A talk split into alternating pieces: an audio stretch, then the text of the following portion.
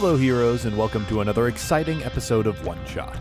I'm James D'Amato, your host and game master, and I am currently away from my home. Uh, heading back from Breakout Con this year, there was a fire in the Toronto airport, and I wasn't able to go back to the United States when I wanted. It's okay, I'm going to be back soon, but I'm sort of recording this and editing this under unideal conditions. So this is going to be kind of a rambling intro, and uh, there's not going to be a mid roll this week, and there's not going to be much of a post roll this week. So first up, important things to note: we still have a fundraiser going for Jeff from System Mastery. In case you don't know, Jeff was recently in the hospital. Uh, and earlier this year, he had to choose between providing health insurance for himself and his newborn daughter. And he made the decision that really anybody would make in that situation. And he chose to insure his daughter, uh, which means, unfortunately, that he is not able to afford the bill that he is going to be leaving with from the hospital. So if you want to help him out, you can head to bit.ly slash living mastery.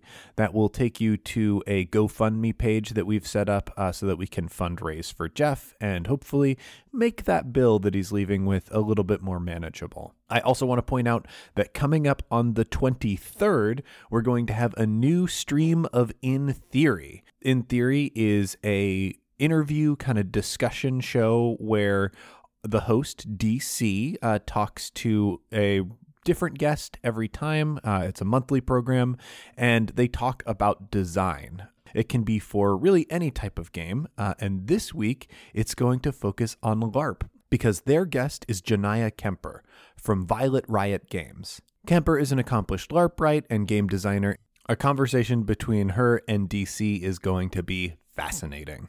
So be sure to tune in for that conversation when it goes live on March 23rd at 10 a.m. Pacific Time.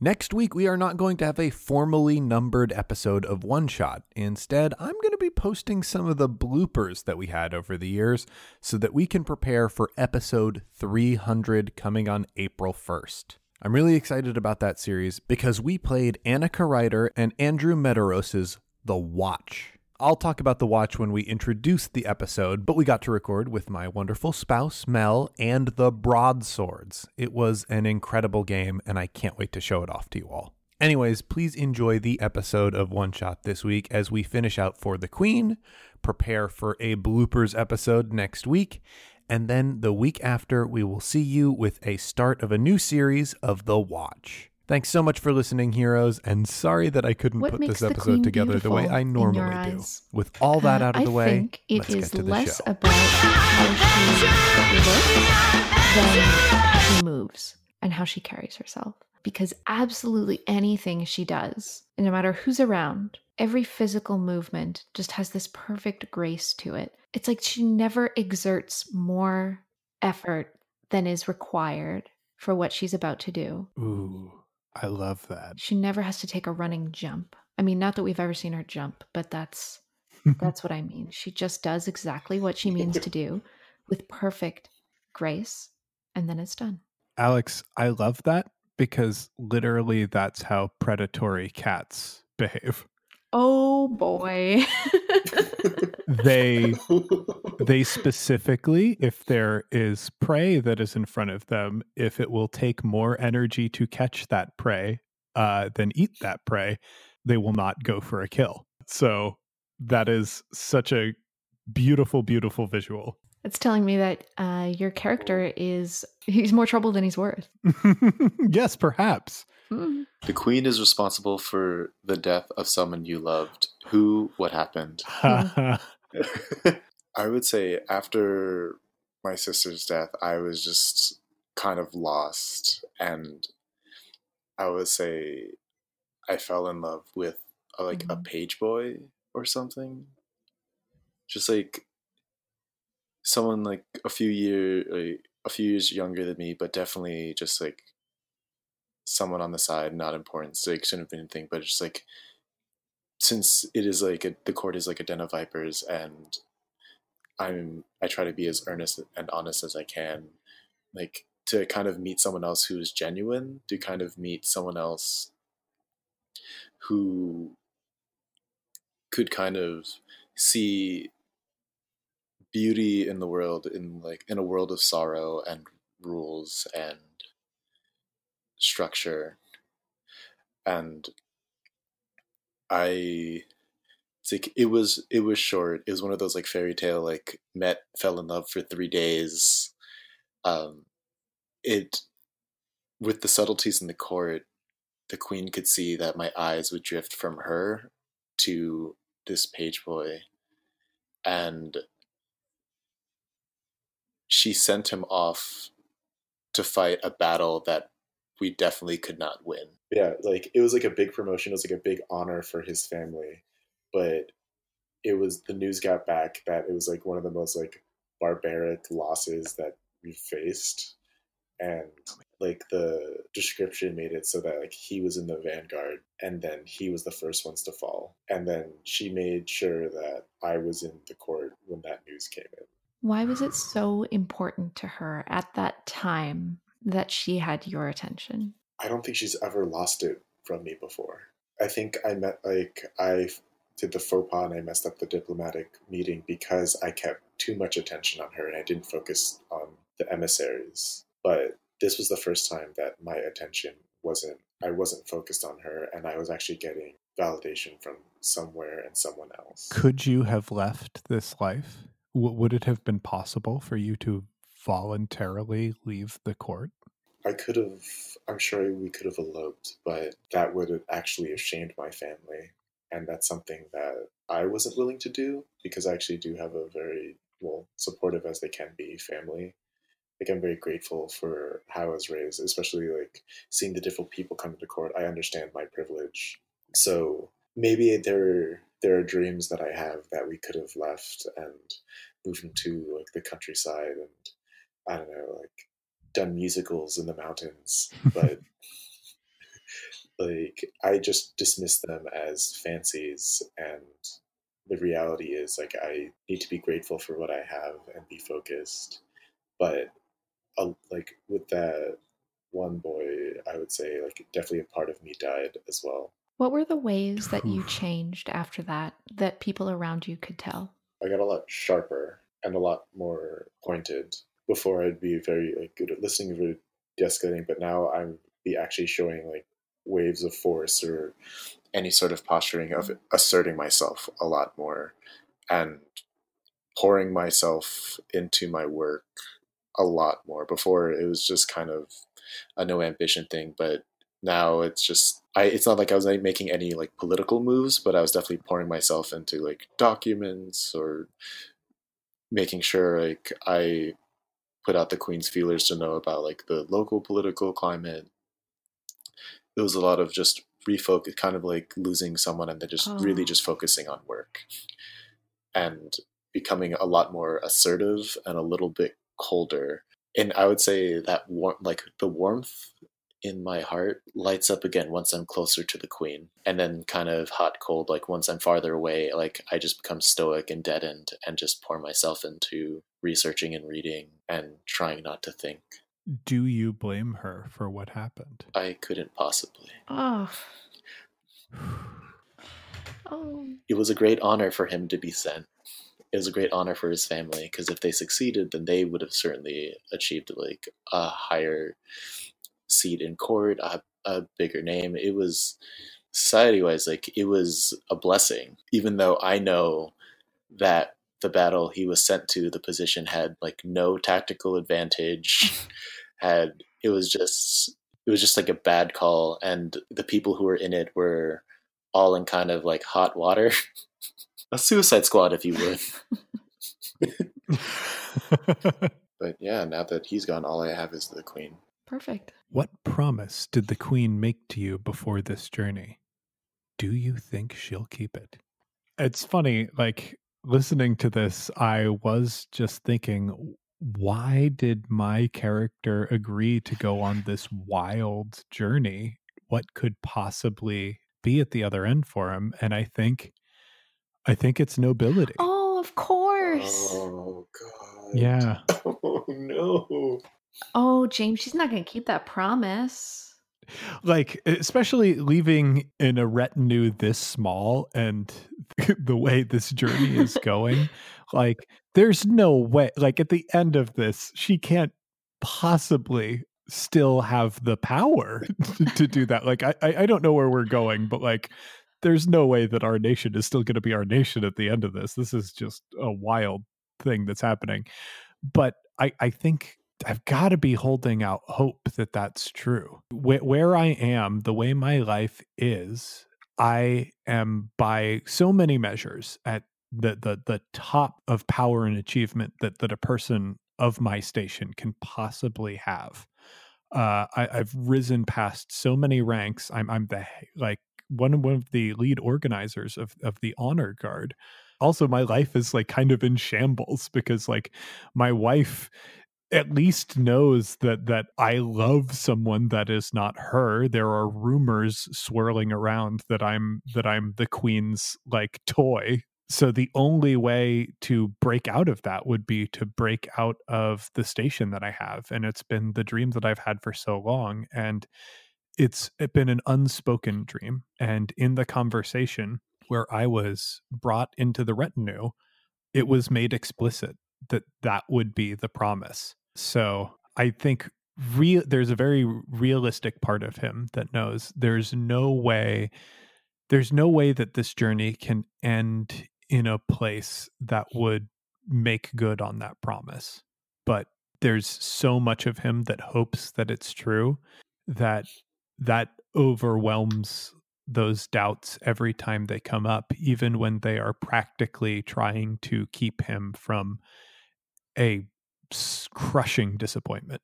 What do you think about when you think about your wife? I think there's a lot of earnestly trying to do right by his wife. I think she's a woman who comes from a wealthy family. I, I think I am not someone who is uh distinguished and wealthy and like i think the ways like the ways in which uh people of a wealthy station are uh, like the rules concerning like who is wealthy can cross over with who is nobility is like very shaky. And i think there are very long legalistic trials and things that happen when someone who has obvious wealth and power in society wants to wed into nobility and some people are able to do it and and some people are unable to do it and one of the ways that you can secure this is if there are enough people in your family who are of a station that they can enter interior layers of of the palace. So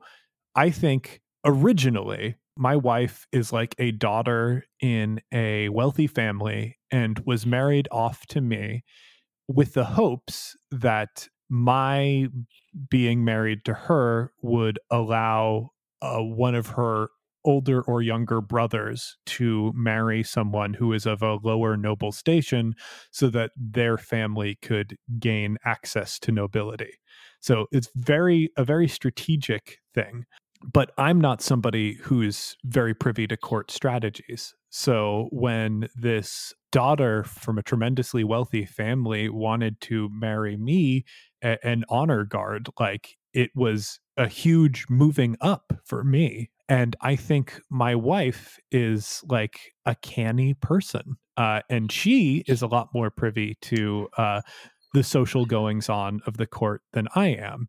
And I think very early in our partnership, uh, she made it clear to me that her goal is nobility. Like that is the goal of my family, and I was supposed to be a stepping stone on it. But I've I've seen you go to these private meetings, and you've told me of like discussions that you have with the queen. We have a shot at it, and my shot at getting my family nobility is directly through you.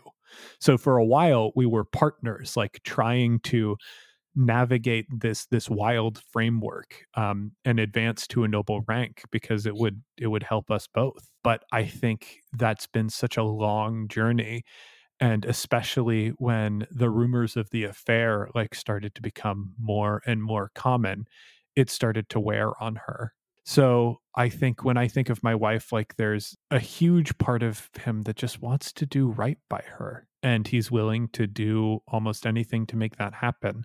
But he's also, in a lot of ways, constantly disappointing her through no fault of his own. Hmm. Does she love you? Or is that just like strictly like a political partnership? I think there was a period where she did. I don't think when we were married, she loved me. I, I think perhaps there is an idiom in the society uh, that talks about how marriages aren't for love, especially in the noble class. Like, you don't get married for love, you have affairs for love. So get that idea out of your head.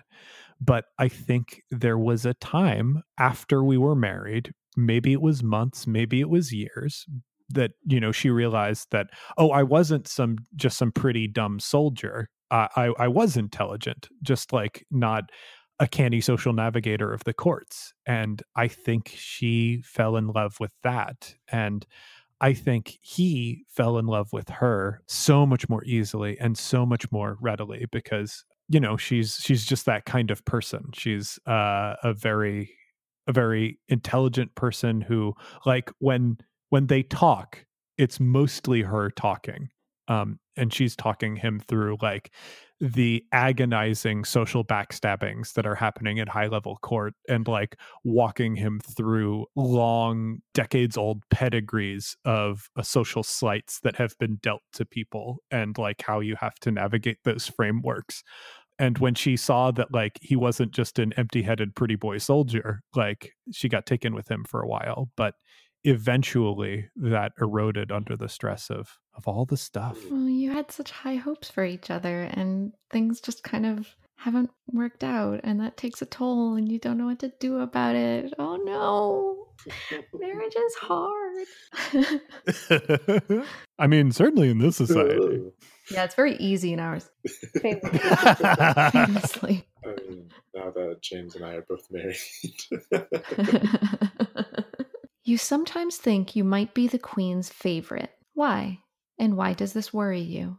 So, I mean, I could definitely lose my head for that garment thing. And mm-hmm. it's such a mixture of exciting and terrifying, which leads into more exciting when she asks these things of me or when she confides in me, like on our journey. You know, when she just talks to me, she feels like she can tell me anything because I just there's nothing I can I can really do with it. Um, you know, like my my yeah. social position is just nothing. And so I I just kind of think about like it's it sometimes it feels like a matter of when and not if someone is just going to take me out of the picture. And there's not really anything I can do that I can think of to stop that. And so, you know, when she asks me for these for these special favors or invites me in, you know, to her tent to talk to me about something. It's wonderful, but also, you know, a, a rumor about like James's character and her like that's something that has a huge impact on you and you have to like deflect and work with and whatever but a, the same rumor about me would just be like well i'm dead now i'm going to be killed or at the very mm. least like just removed from this situation put somewhere. That's just yeah that's the nature of my my social standing. How many things has the queen asked from you that could directly lead to your death? Like we obviously know the dress but are you constantly taking uh life endangering risks or is it more just like a slow pattern of like well i did that one thing and the way our relationship is structured generally is bad. I think that was a huge deal. And I think after that, our relationship really changed a lot in an unspoken way. And since we've been on this journey, I have done a number of things for her that I know that only women should do. Like there, in fact, the entire job of a handmaiden mm-hmm. is I'm doing all of that. Like while we're out here, I'm like combing her hair and there are certain things like that that it just aren't necessarily against the law, but would definitely make someone angry enough. You know. Uh, well, you've at this point you've touched the queen. Yeah. Which is a Pretty bad. it's really bad. When was the first time you touched the queen? Was it on this trip or did it happen earlier than that? It was it was the day before she asked me to to sew that garment. Oh, And it was in passing and it was accidental. It was the kind of thing where no. I don't believe that for a second. Oh my god, you're right. She made it look like an accident. She made it look like an accident so that barrier could be taken down in order for her to be able to ask you to do this next thing. She knew exactly how she like I just need to break this taboo so this next taboo can be broken. Yeah, I, well, I had a garment that I had mended for her, right? There's just, you know, a, a hem that I'd sewn or whatever. And I brought it back to her. And obviously, I was going to give it to a handmaiden who would then hand it to her. Um, Mhm. I didn't even expect her to like turn around and look at me, but she, th- I, I went to bring it back and there was no handmaiden. And I went to turn around and leave. Uh, it was like, I'll come back. Like, I, you know, and instead she turned around and just held her hands out. And so I, ver- I, hesitantly offered this carefully folded shawl. And when I placed it in her hands, her palms brushed the outsides of my hands. And I was like, oh, oh no. And it was the most wonderful thing in the world and the most terrifying. Mhm. And yeah, it was Mhm. the very next day. And yeah, I think you're right, James. I think I still believe that that was an accident.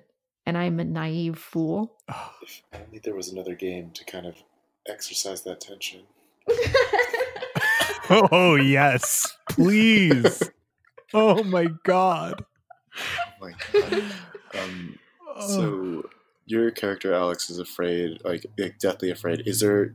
You're saying like someone might find out. Is there anyone like particular that you're worried about? That you're like especially like extra careful around? Um, so is the queen betrothed still, or is she married by now? she must be yeah, married, I was thinking she was right? married. Unless that dude's dead, which Oh yeah, I wouldn't put it past her. It could she could have had this dude. Well, I mean, he could have just died incidentally. I don't believe that for a second. I don't know. Accidents Mhm. happen all the time around her. yeah, I think there's a king, okay. and he is usually gone, and they have separate, like, yeah, they don't spend a lot of time together. But at the same time, yeah. No, I like that. This society definitely paints a picture for me of like a marriage is almost explicitly not a romantic or sexual thing apart from the fact Yeah. that you're supposed to produce offspring from it. hmm So them having separate chambers, I don't even think that's uncommon. yeah, Well, I mean, in general, royalty, like pretty cross culturally, even is like that's a pretty big thing. You know, the queen is just gonna like, oh, it's the summer. I'm gonna spend the summer at our our palatial whatever estate in the woods, Mhm. and the king's like, whatever. That's what royalty talks like. okay, whatever. it all makes sense. Just like royalties, like Riverdale. Uh, no, Yes. I, I I really really like the idea that there are rumors in this particular court about like marriages that are actually like strong and loving. Like you won't believe what I heard about this pervert. He sleeps with his wife. like it's like it's like it's not wrong. It just seems really weird. Like I oh, don't Yeah, weird, believe yeah. that. It's not like done. Why would you do it? It's like, wait, they, their kids are already grown up and they still meet? No, that makes no sense. Stop telling me lies. Especially because like you still have to keep your affairs like secret like the way in which you conduct affairs is almost more rigidly like guided than how you Yeah. conduct a marriage like it has its own etiquette. That, oh yeah oh, jeez. all right The queen is not your queen. Why do you serve her anyway? Ooh, hoo, hoo. Mhm. Oh, okay. I think so. My family is high noble born, but I will say we were one of the very few families that were promised royalty and we actually like from a neighboring country and we actually got it. Just kind of always lingering that promise because there are instances and outliers of when it happened. And I think my family was one of those instances. And I'm trying to like I'm kind of open to ideas of like kind of that nature of that relationship between like country and family, but I certainly know it was certainly unconventional for that being said like unconventional for me joining the court as well and kind of acting in that place when I have older siblings that probably have been expected to do it. And when I'm in there and I do it well it's like even though she's not my queen she's still the one who gives me purpose and she give helps give it's also kind of repaying off like the gratitude that she's gifted upon my family So it, did it start out as an obligation then? And now it's this now it's your life? I would actually like to think that my family didn't like fully understand the intricacies of the court. There's just like some cultural difference. It's like, oh, uh, send someone. You. You don't seem to be doing anything right now. Like not so callous like that, but not just like, um, yeah, I think she would enjoy it. Yeah, send her. She would have fun. It'd be good for her. Like not knowing that the actual like lineages and like the history of that, but since it was kind of it was like a huge kind of a cultural misstep, but the queen didn't correct it, kind of increasing tension in the court of like why I'm there. Mm. And like I didn't realize that until like way later that I'm like, oh, this explains a lot looking back and kind of seeing the conversation, seeing the tone, seeing all of like the subtle kind of social battles that are just happening within like polite discourse.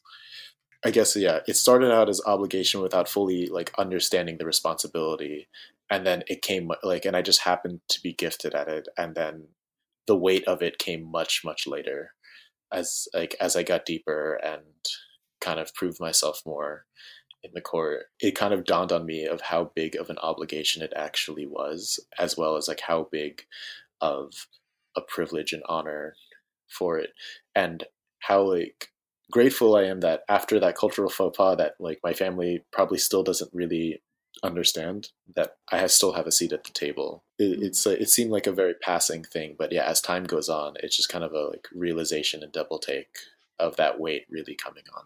Right. Yeah, as you like appreciate it more. Mm. What do you do that pleases the queen on this journey? Man. hmm So this has been a tough journey for me because like I I imagine I am a soldier. I did go through basic military training before when I was relatively young being called up to be in the honor guard and I probably haven't been out of the interior layers uh, uh, like apart from you know going to sleep uh, the interior layers of the city for a very long time i probably haven't seen woods in like 30 years or something ridiculous like that Whoa. yeah so i don't think i've been reli- like reliably been able to function uh based on that training for for a lot um and i'm also struggling to keep my hygiene together just because of of these societal rules that we have to observe as we're on this journey about what i'm allowed to touch and what i'm not allowed to touch and that's tough but i think there have been more than one close calls on this journey of like us being discovered or uh maybe you know uh, us us getting to a point where our lives could be in danger or something like that. And before those situations really started to gear up i have been able to pull out these like miraculous last minute strategies knocking over a, a, a torch in a tavern to to start a distraction fire to like usher us out uh, kind of desperate maneuvers that like they're wild desperate things that needed to be done in the moment that we were doing them. Otherwise like fate was just going to come at us really hard. So i think despite the fact that I'm really struggling on a lot of different levels um, and struggling to perform basic things that uh, I've taken for granted uh, a huge portion of my life, I am still performing the role that the queen depends on me f- for. And that is being the strategic mind in the room that thinks around the way everybody else thinks. So even though like I can't hold it together, there have been there's been like a day where I had to be dismissed, not just from her presence, but everybody's presence, because like I was not able to bathe properly in the past couple of days simply because of our rules. Like I, have I've gone through so much shame, but I'm still able to do the things that I'm needed for. How did the queen show that she was pleased with you? It has to be a secret message or sign, right? yeah. And Alex, I, I, I think it has to be conveyed by your character too. Yeah, so we're we're following all of these rules concerning uh hy- hygiene and and like I think even how food is eaten. So Mm-hmm. like I'd wake up in the morning and there would be some kind of bread or something. Uh, and like I might know uh, intellectually the only way this bread is here is if it is the bread that was cooked in the pan that we used to cook the queen's bread. So I shouldn't have this. But I woke up with this and there's mysteriously like no questions asked or whatever. And like I know it is from the queen because on the like little bit of fabric that it's wrapped in there is a beautiful and colorful abstract design which is ah, something that nice. the queen is partial to Very nice. yeah, she loves these ambiguous little squiggles, these little signs, doesn't she? she loves ambiguous little a lot of things What did you bring with you that endangers the queen? Rosewater. I think that we are we're undercover, right? We're traveling Mhm. in disguise. Mhm. Um and no one can know that she is I mean no one can know that she's the queen. They probably sh- should not know how r- rich and of what high status we are, right? Um because we would just be such a perfect target for bandits. So we're we perform the actions in accordance with our roles, but we're not properly like outwardly, we don't have the outward appearance of who we actually are. But I know that her favorite thing, the one thing that always makes her happy and relaxes her and makes her smile and, and just kind of grounds her is rosewater, whether to have it in her hair or or even just on her hands or, or on her neck. And so I couldn't resist bringing just this fine silver flask of rosewater to use when she, when she needs it. has has that moment happened yet or No. Ooh. And it didn't take me long to realize that it was a mistake to bring it and that she could very well be a lot more angry than pleased with me. And I think I had the idea at first that, you know, uh, it'll be just the right moment when I bring it out. She'll be happy. But the more that time goes on, the more that I think that it doesn't matter what the moment is. That that what I've what I've done is not only wrong and puts us in danger, but that she'll she'll notice that and she'll be furious. oh man yeah You're so good. You're so thoughtful. I try so hard. when was the last time the queen showed you real kindness? I would say this was outside of the court, of course. Mhm. and like I think I was in the library just like up for days on end and just really tr- putting my health aside just to put it towards something else, anything else besides myself. And was like the middle of the night where she kind of descended like the spiral staircase into the stacks and found me like definitely scared me, but like I tried to keep it together. But, like I'm so sleep deprived that like my eye is twitching. it's like I can't I I can barely hold composure or I guess like in a court setting it would be not com- no composure at all. But what happens after that I'm not quite sure. All I know is like I was just so tired and then I woke up in one of her extra chambers wearing like some of her linens and silks and like robes and like panicking like come out and she was like no it's okay like well not i don't not say in those specific words but one of those just reassuring that she was the one who put me there and then that was okay that she was taking care of me and she wanted to make sure that my like that i took care of myself or else i wouldn't be able to take care of her. So like have, spending a night in like one of the royal chambers like how i got there i don't know but waking up there was probably the first good sleep i was able I've, like since like my sister since my paramour and just like the increasing knowledge of the weight of like the task of being in court just having that small respite of even just the fabric on my skin like the rose water that's kind of permeating through the air it was a moment and it was a breath and it's something and it was right before uh, it was right before we i was asked to join the red Of course. Yeah. Yeah.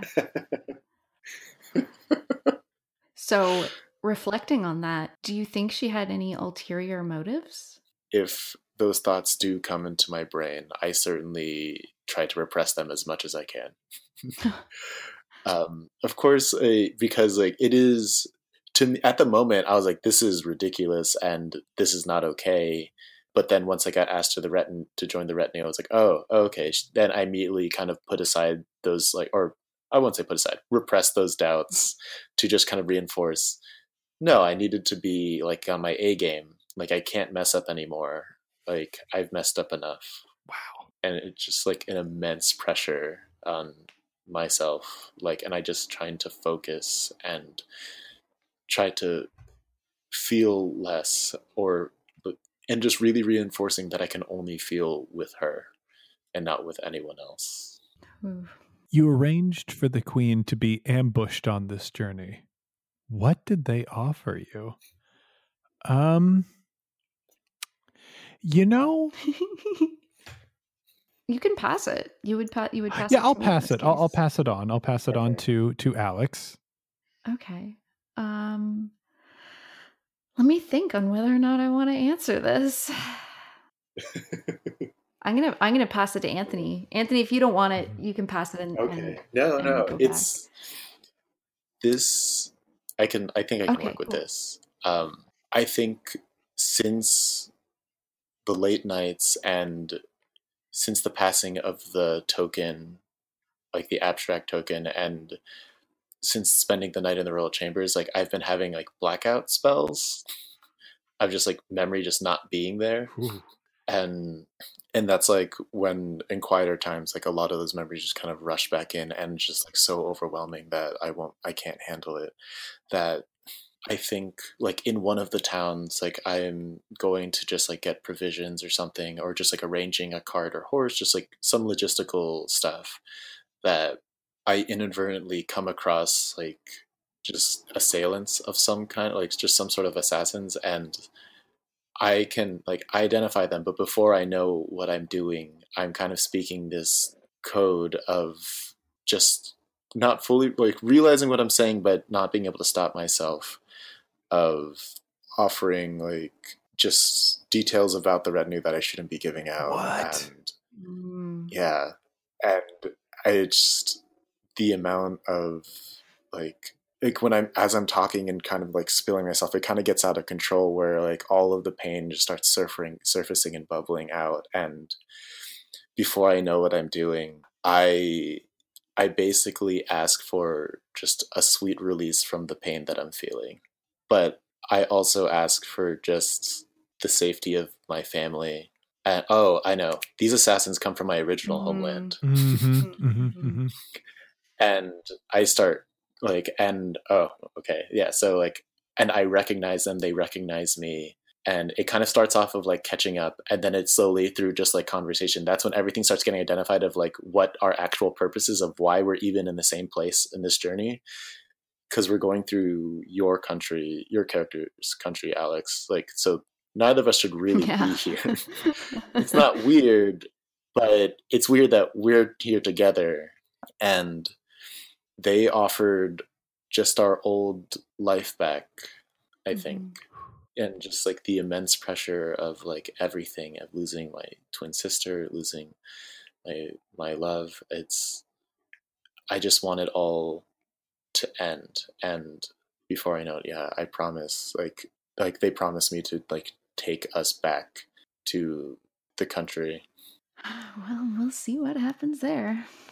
Hmm The queen touched you once. What about the memory of that will stay with you forever? Boy, queen's definitely not supposed to touch me. hmm Okay. Okay. Hmm. Things are starting to crystallize now. Um the being called to strategic meetings to lend my perspective uh had, you know, there was a period where it just had a lot of greater frequency and the conversations would be longer and sometimes the queen would ask me questions that were not related to strategy and that sort of thing and i think after you know a couple months of meetings like this perhaps on one of the ones where i was called from where i sleep to enter the palace and uh, disrupt this meeting very late at night when a lot of people had been dismissed from the room. The queen asked me questions, and for one of them, she placed her hand on my thigh. And I couldn't bring myself to meet her eyes, but very much the same thing. I got up and I moved to the door and said, It is not proper for me to continue this meeting. And I dismissed myself. And I think perhaps that's one of the reasons that I am sure that dreams of nobility were for naught. And that's why I am clinging to the idea that somehow going on this journey might fix those things. And like even even the part of myself that i ignore most of the time uh the, the part of myself that that's practical that like knows there's nothing uh that can really be gained from this journey there's a part of himself that that hopes that he can leave the broken world of of that court behind that that didn't ever fully make sense to him and maybe in a new place with the queen he can find some happiness that had been denied him What were you thinking about when you left? a, a- a part of the thing that must be playing on this character's psyche is more than a lot of people in that court. He knows how the war is going. You know, he's he's been privy to all of this strategic information. So I, I think there must have been a point where it became clear that oh, we're we're not winning, and the way things are going, we're unless there is a drastic change, we're not going to win. And you know, at, at this point, the rumors of court and the pressures of court had consumed his marriage. Um, I think perhaps it's been, gosh, I, I- don't want to actually put a specific time on it. Uh, I, I think he rejected the Queen's advance some time ago. So he has been dealing with the emotional uh, pressure of having a home that's kind of broken, a stagnating career, knowing that his nation is collapsing from beneath his feet. And then he was asked by one of the queen's agents to like like he was carried like a, a scroll or something, a, a, a letter uh explaining this wild plan. And when he went to meet with her to speak about it, uh, she explained further that it would result in him being made, him and his family being made nobility. So, what was he thinking about? I, like, I think he was thinking that this is it. This is the only thing. Uh, the the only maneuver left that has any meaning whatsoever. Like th- there's a point late in a game of chess where it's clear that you're going to lose a game and you can make moves to prolong your survival but at the end of the day like you know they have a king and a queen and they're eventually going to corner you and chase you down Mhm. um and this is like the only maneuver left that could potentially change things for himself for his country for his relationship with his wife for his relationship with this other woman he loves the queen this is it Thank you. That's lovely. When was the last time the queen hurt you? I think at some point we're on the road and she finds the rose water. oh no And I don't know whether she should just find it or whether I should actually go through with like excitedly presenting it to her and she is not happy about it. Wh- which is more interesting? i am trying to think Both are horribly sad and tragic. um, I mean, it's sadder if you present it for sure, because I think you've been kind of looking forward to it. Because I think the hope of like you've been risking it all along, and the hope that you can kind of be re- kind of excused from that is it is her favorite thing. So I oh guess alex i have a more tragic vision to Do go on. oh, go for it. I like the idea that it, it's halfway between found it and was presented. The options in my mind would be either you decided to discard it and she discovers that it has been discarded and that disappoints her, or Oh. it is presented or discovered and then you trip or stumble and it is lost and that disappoints her. So you have the feeling that like all of your anxieties were, were for nothing. She actually would have been pleased by this rose water, but you don't even get the respite that that would have provided. Okay. Oh. Okay. So I finally decide one night. This thing is like the telltale heart in my bag. Like I can't I can't handle it anymore. I finally decide one night to get rid of it.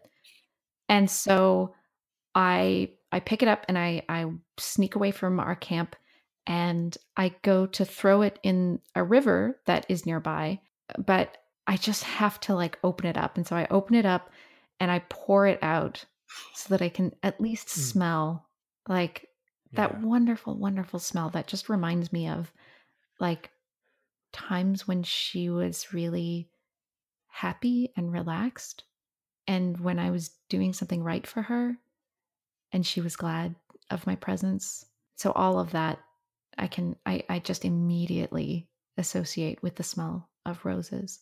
But I pour it out and I'm about to and I'm thinking I should probably just throw away this beautiful silver flask too. Uh and she's behind me and she, and she says, "What are you doing?" And I turn around and and when she figures it out and I I'm trying to explain myself and I can't and she just slaps me and and takes it out of my hands, takes the flask and stomps back to camp. Oh, And I I don't know if she's angry because I brought it or angry because I poured it out and I can't even ask. Yeah. I can never even ask. And one of the wilder things about that scene, too, Alex, is that is a private disapproval. She did not discipline you in front of the group, Hmm. which, like, there's nothing official about that, which has got to make it sting more because the only thing that we've seen her do privately so far is send encouragements. Yeah, nor- normally that's the that's the place in which she is kind.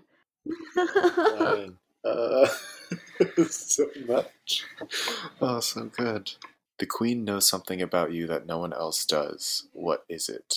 I think the queen knows that I'm having these blackout spells, and like usually, like usually, and I'm pretty honest with her. Well, in the right context, I'm very honest with her. It's like I'm suffering from these spells. Like I probably shouldn't be part of this retinue, and she's just super super cool about it. and she's very she's very reassuring and very loving and just like hey you're going through a lot we're all going through a lot you just need to rest i just kind of bathe in all of the words that i can. I bathe in her like very exclusive glance and vision. It happens often enough that like where if like there was a kind of like a bell curve of me getting like the word happening more and me getting super anxious about it. And then I actually got to have more time with her. And then, like, the more time I got to spend with her, my anxiety just like kind of about that specifically just kind of tapered off. And I really could just be okay, knowing that if the queen believes it's okay that I'm having these spells, then it's probably just divine providence, or maybe it's not an illness at all. Maybe it's just kind of a gift. And really I stopped kind of thinking about it and really focusing on the time I get to have to be reassured, to just be close to her and just to, to close enough to even smell her. The queen lights a fire in you. What is it? I think very specifically, since this journey has started, old ambitions have awoken in me even just a few weeks ago, my life felt like at a point where I was trapped in a unpleasant stagnation in all areas of my life. And this wild trip has awoken the potential of maybe there being a life that possibly exists outside of that. Even before in my in my younger days when I would get the opportunity to do things that were above my station because they were privileges secretly given to me by the queen. I was elated because I was living my life to my potential.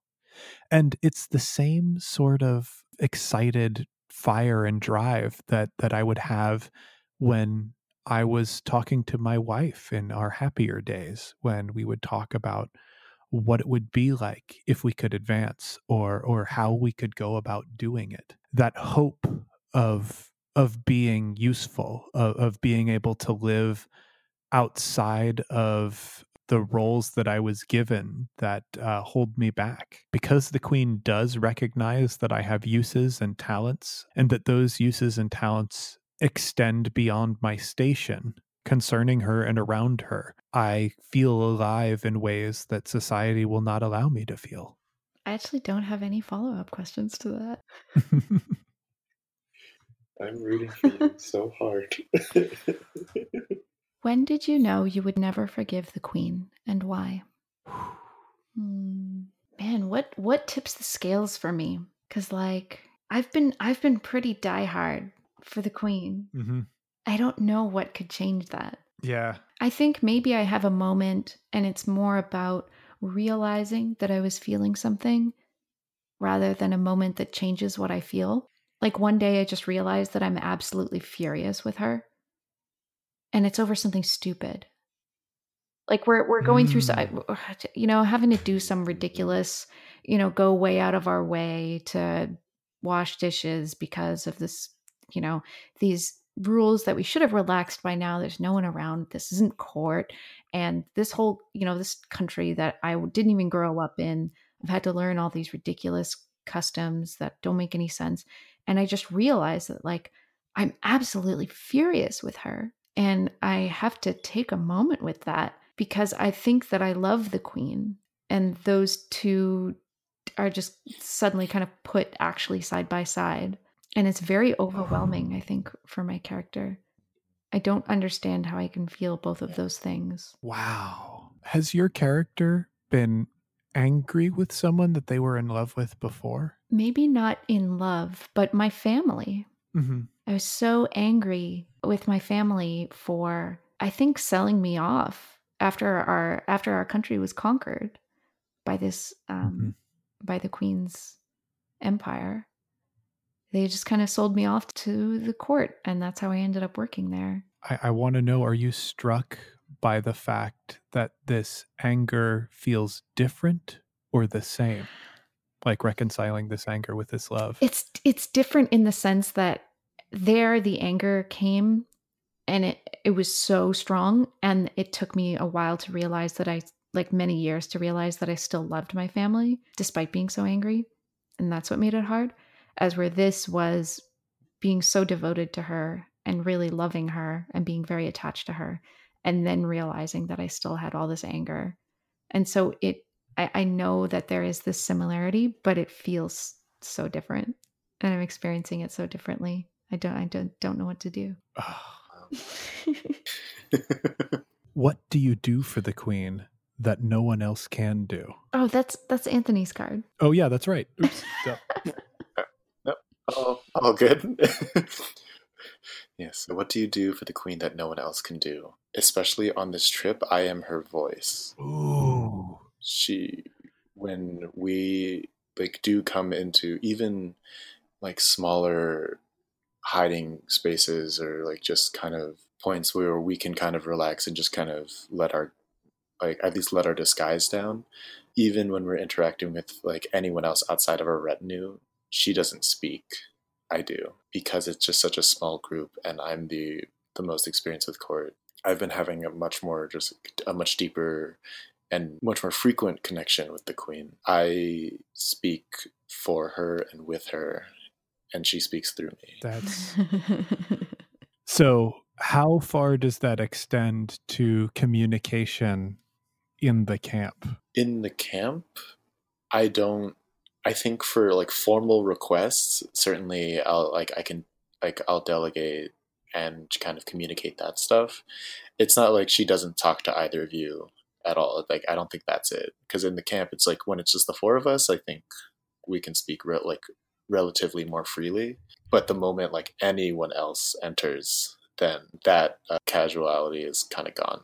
And it's back to like our rigid structure and ceremonies and rituals. In terms of like any sort of rebuking i don't think i think sometimes maybe depending on the situation especially after james with your character after you walked out on her and then after the rosewater maybe there's just certain instances that before she was just like happy just kind of turn and comment but like now it's like much more business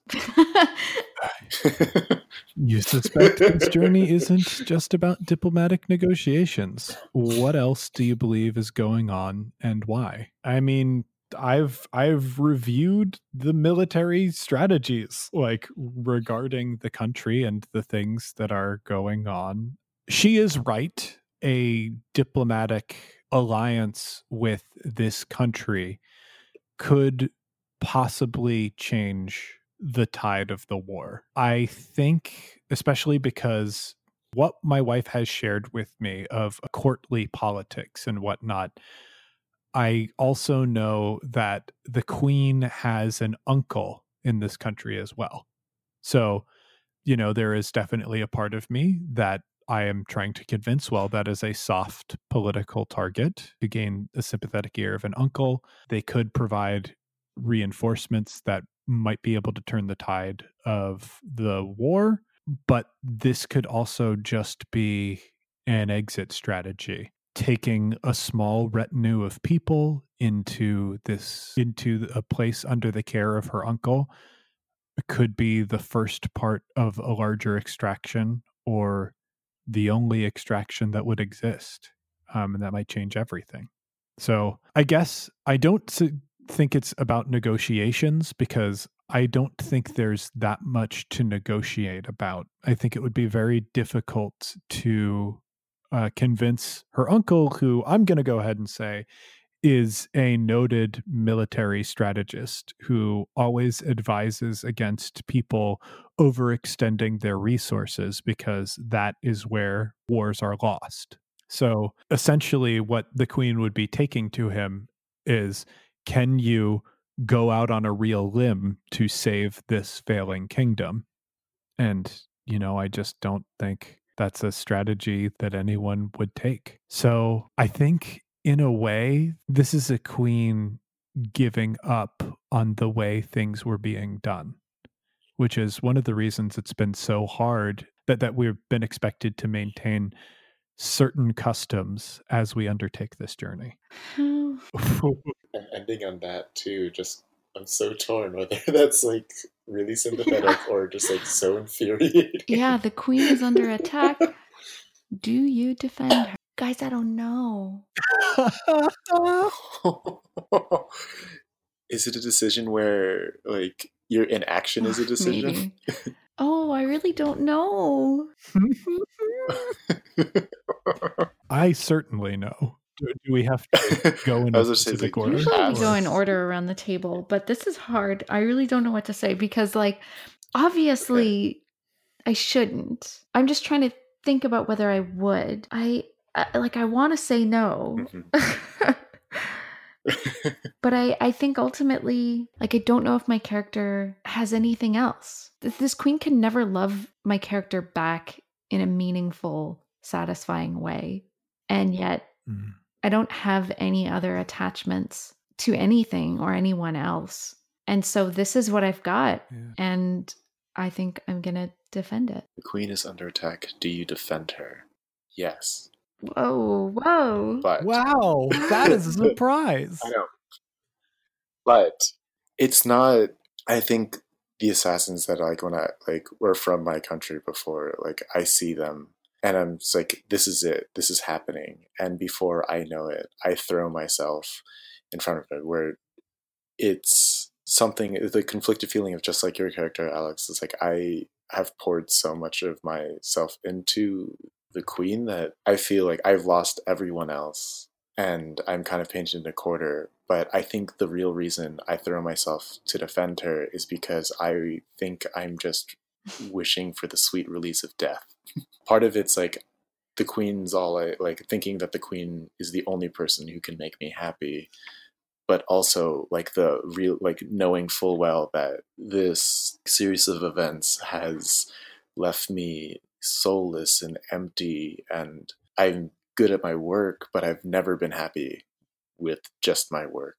And that kind of realization just really bubbles through. And even though there's confusion in the eyes of the assailants, hmm. especially with me throwing in there, it happens so quickly that I get struck down in like the cross fighting and and kind of as I'm lying on the ground just like bleeding out just almost a sweet relief like just closing my eyes and almost smiling just welcoming hoping to be reunited with my sister and wow. my love wow mm. the queen is under attack do you defend her there's not a question Obviously, he does. Oh my god! No, James. The, no, the, like there was, there's no other way forward in his mind, uh, and I think it comes down to him as a, a question of strategy. Are you playing to win, or are you playing not to lose?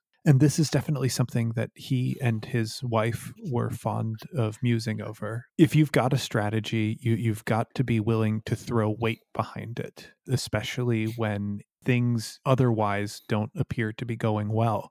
What has he wanted his entire life? He's wanted the opportunity to live above the station that was dealt to him. And he was denied that on so many fronts. And a lot of that was, it must have at some point been part of the Queen's personal doing. Thinking back to that moment that he fell in love with her, when she stood above him, defiant and strong, pointing that bow staff at him, he fell in love with that because that's what he wanted for himself. He wanted to be able to openly work against society's rules and to live with that power and that freedom. And if he dies here, he dies without having achieved that goal. If the queen dies here, she's the only person anywhere that could conceivably give him access to those things that he wants. And even if he resents that, even if he came to the realization that she's done terrible things to him and doesn't deserve his loyalty, which I'm not even sure he's come to that realization yet. But even if he did, he'd still have to defend her because living for what he wants right now, the only way is through her. Thank you for playing. I'm really glad that that we could have this experience. Thank you. That's that's for the Thank queen. Thank you. Thank you, Alex. Anthony, thank thank, you you so so much, much. for I this picking game this. so oh my god. Oh my gosh, Anthony, I'm really really glad that we got to play again. It was so good. Yeah, me too. This is just incredible. I just that's why this is what I mean. Like this game fucked me up for weeks. Going like because I was thinking about it's like these are just questions on index cards. How did the do this to me? As always, a humble and hearty thanks to our supporters on Patreon. If you want to help us in a non monetary way, the best thing you can do is tell a friend. You can also leave us a rating and review on iTunes. Every five star review we get helps new people find the show. For the latest One Shot news, be sure to follow me on Twitter at OneShotRPG. Look us up on Facebook at facebook.com slash OneShotPod, or look for news on the site at OneShotPodcast.com. If you want to inquire about ad rates, live appearances, commissioning episodes, or you have a general question or comment for the show, contact us at GameMaster at OneShotPodcast.com. One Shot is a production of the One Shot Podcast Network in association with Paracosm Press. Paracosm Press is a Chicago based tabletop games publisher. You can find more information at p a r a c o s m press.com. Finally, that music, which is right now swelling up over my voice, is Adventure by Be Your Own Pet, courtesy of Infinity Cat Records. See you next time, heroes.